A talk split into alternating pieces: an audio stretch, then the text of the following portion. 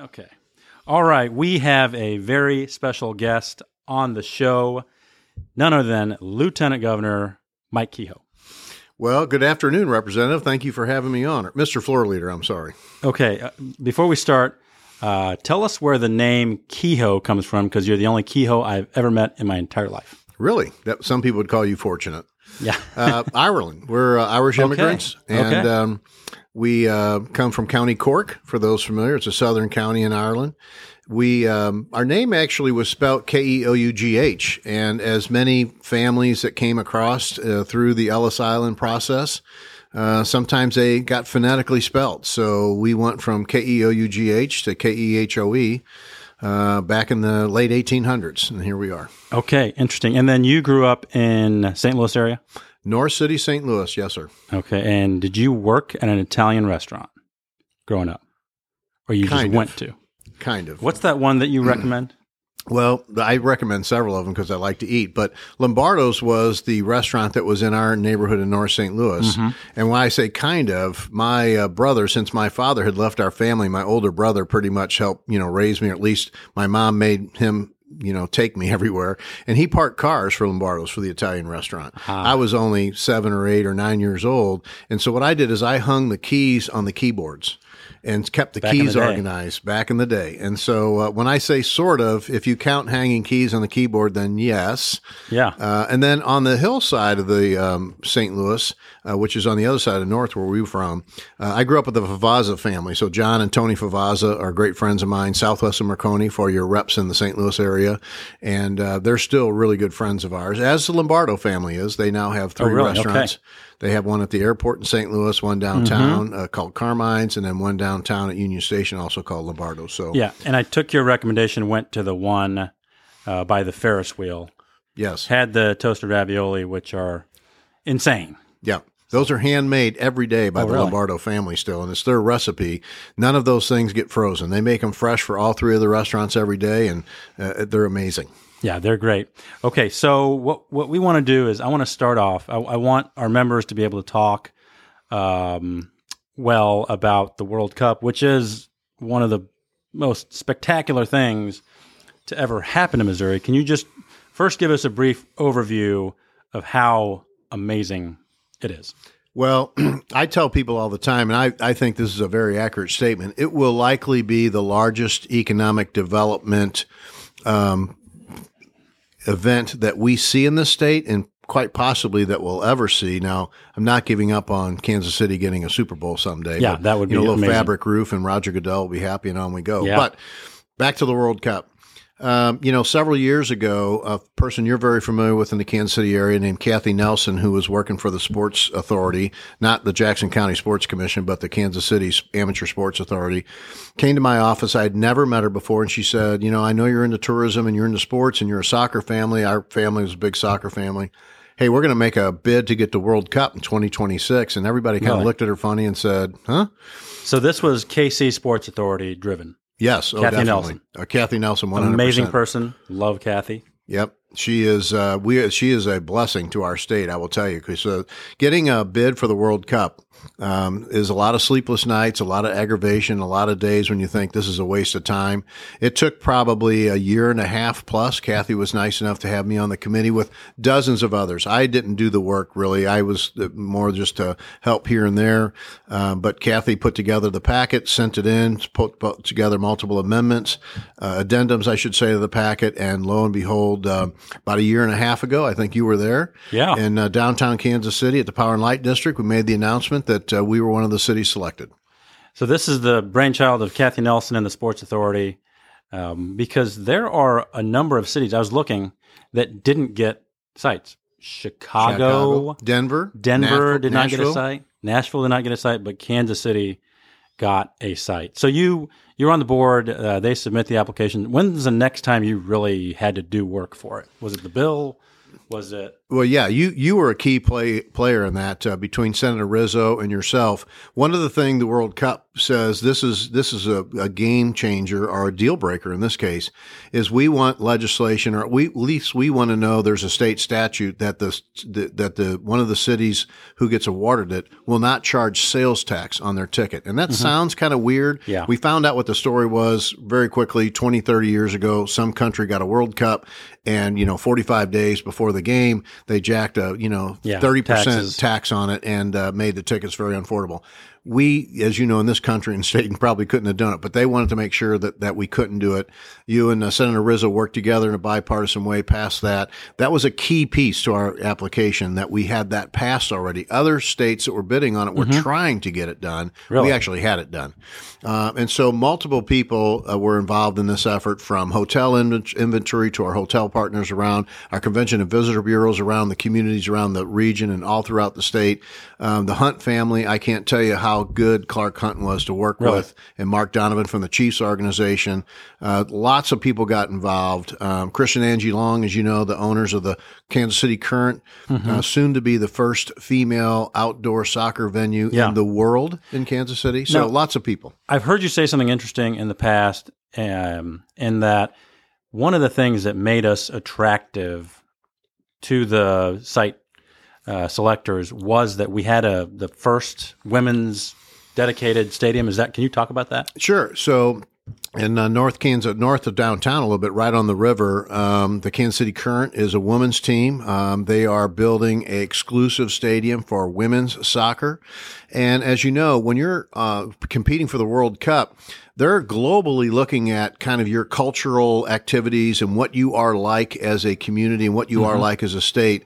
And that nod and significant personal investment towards a women's sport really made an impact on the FIFA people. It made us stand out in the crowd. It, it, it, you you sell your products on its differences, not its similarities, and that certainly was something that we had different, obviously, than anybody else had. So it was a piece of the puzzle, but it was an important piece. And what were the other pieces? Is it like hotel rooms? Yeah. What, we what, talk what about well uh, pitch availability or fields. Okay. Um, what what availability not just for the teams that will end up coming here, but as I mentioned and have said several times, these countries that follow these teams will Yeah. actually bring youth soccer players to Oh. play soccer and play Really? in small tournaments in in the cities that they're visiting while they're here in America. So uh, there'll be a lot of little soccer kind of tournaments and mini games going on, and so that was important to the uh, to countries as well to make sure we were right host city for that.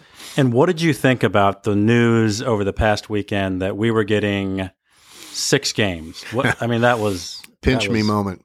Yeah, I mean, I mean, Kathy's text to me was boom. Yeah. uh, we knew we, we well we felt comfortable we'd get 4 Mm-hmm. We were hoping to get five. We never thought we'd get five and a quarterfinal quarterfinal game. Uh, and that is going to be just unbelievable. And I think that speaks a lot to the community and the people who have really done a great job. Catherine, who is running it for Kathy now and heading up the World Cup effort, um, her relationship with FIFA has gotten better as well as with U.S. soccer. Uh, so, I mean, I'm so proud of Kansas City and all of the people who work so hard on that. It's just going to be awesome.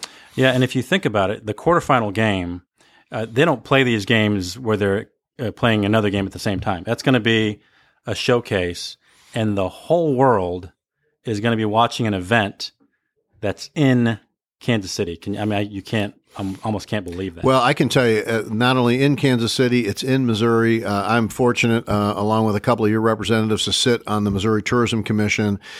I don't even know how to explain it. You can't buy the exposure that you're going to really get in can't. that game. You Yeah. can't put a dollar amount on it. I mean, Yeah. if somebody went to the Department of Tourism and said, "Hey, can you can you make an ad that we can play globally to tell everybody how great Missouri is?" We wouldn't be able to afford it in six years of budgets. Right. So uh, the exposure we're going to get, not just to Kansas City and the city and to the Arrowhead Stadium, but to the region, is going to be off the charts. And uh, tell us about because you know the Kansas City reps, uh, they're they love this, but This affects reps up in St. Joe, Camdenton, even Columbia, just because of all the people that are going to need to stay. Yeah, I tell people all the time, and I might have the mileage wrong, but I think it was about a 175 mile radius that part of our application had to be what's your hotel inventory. Um, you you know they're going to be sold out for somewhere between 40 to 60 days in areas, uh, obviously Kansas City, but uh, St. Joe, Columbia, Jefferson City, Lake Ozark, Springfield, Branson, Joplin. All of the people that you can think about that's about 150, 160 miles away, you'll likely get stuff as far over in the St. Louis area, a ripple Yeah. effect, especially with the new MLS stadium that's over there Yeah. and the focus they have on soccer and the pitches they have or the practice fields that they have outside that facility. St. Louis will definitely feel an impact because St. Louis is very much rich in soccer Mm-hmm. history. So it is a statewide event. It might be hosted in Kansas City, Yeah. but the representatives need to know this is a statewide event that very few corners of the state won't feel the impact of. Okay, okay, and just a little side note: Have you been to a St. Louis City game yet? Of course, I have not. many. I haven't been able to They're my in. favorite team, and people say all the time, That "Why can you say that with Kansas City Select?" I said, uh, "They play in Kansas." So Yeah. the Yeah. St. Louis team, City Soccer, plays in downtown St. Louis. So Yeah, I'm looking forward to going to a game. It's there. an That incredible looks- experience. Yeah, it looks Yeah. great. Um, okay, so we know that. Did you say they're going to be here four to six weeks, yes, and they just have to live here basically? they will. I mean, Airbnbs, all those types Mm-hmm. of things that you see that people are using now, because you know these countries, these fans. I tell people all the time. I, I was born and raised playing soccer. My family has a rich soccer history. My uncle was the first American-born outdoor soccer coach in history. Uh, Bobby Really? Kehoe, Bobby Okay. Kehoe, first American-born outdoor soccer Out- coach. okay. So we understand soccer, but the U.S. and Missouri. They know soccer. They see their kids play soccer. They might go to a city or a Kansas City game, Mm-hmm. but globally, we don't really understand how impactful soccer is going to be. Yeah. The magnitude of folks that follow their country's team, they'll save up vacation, or in Europe, they call it holiday, for years to be able Mm-hmm. Yeah. to take two or three weeks off and travel to the World Cup cities. So we uh, were fortunate enough to go on a trade mission in Germany, and Kathy and I were able to talk to the German Soccer Federation. Uh, certainly, a country would love to see consider St. Uh, Kansas City as a as a host city for us. Yeah. Um, you know, other countries we'd love to have as well, but they made it very clear to us when I was talking to them. And by the way, we're watching the Chiefs. That was fun to watch the Yeah. Chiefs in Germany Yeah. and have the German Soccer Federation folks with us. That um, tens of thousands of people just Really? follow them. so, and you know, there's 40 some teams that start in the World Yeah. Cup. and they're going to come here. They're going to just camp here for those six weeks, and in between the games, they'll go to Branson, they'll go to St. Louis, they'll go. I mean, this is. I just don't think we understand yet what an impact it's going to be. And then, can you give us kind of the numbers that we're looking at, the economic impact? Sure. Yeah, this year the economic impact for a host city, um, as you know, we just finished World Cup last year, was uh, nine hundred and fifty million dollars. So almost a billion dollars of economic impact for a host city, and I, I would suggest by twenty twenty six we'll probably be That'll be more. closer to that billion. But Yeah. um, it's it's going to be like nothing you've ever seen before. And I met with our state's economic developers from all over the state earlier this week and last week with Convention and Visitor Bureau folks from all over the state. And I've said this please do me a favor get ready for World Cup. You're going to Yeah. have a chance to hit a little plastic ball off a tee, and we need to make it a grand slam. Let's not swing and miss because this will be exposure for your communities all around the state. To your point, not just uh, Kansas City, which will certainly be important, but you know, if you have things going on in Marshall, Missouri, and Saline County, if you have Yeah. things going on, you know, wherever in Lowry City, Mm-hmm. if you have things going on, obviously at Lake Ozark, all of these places, these belt counties, I think they'll come there. They'll it's travel. going to be unbelievable.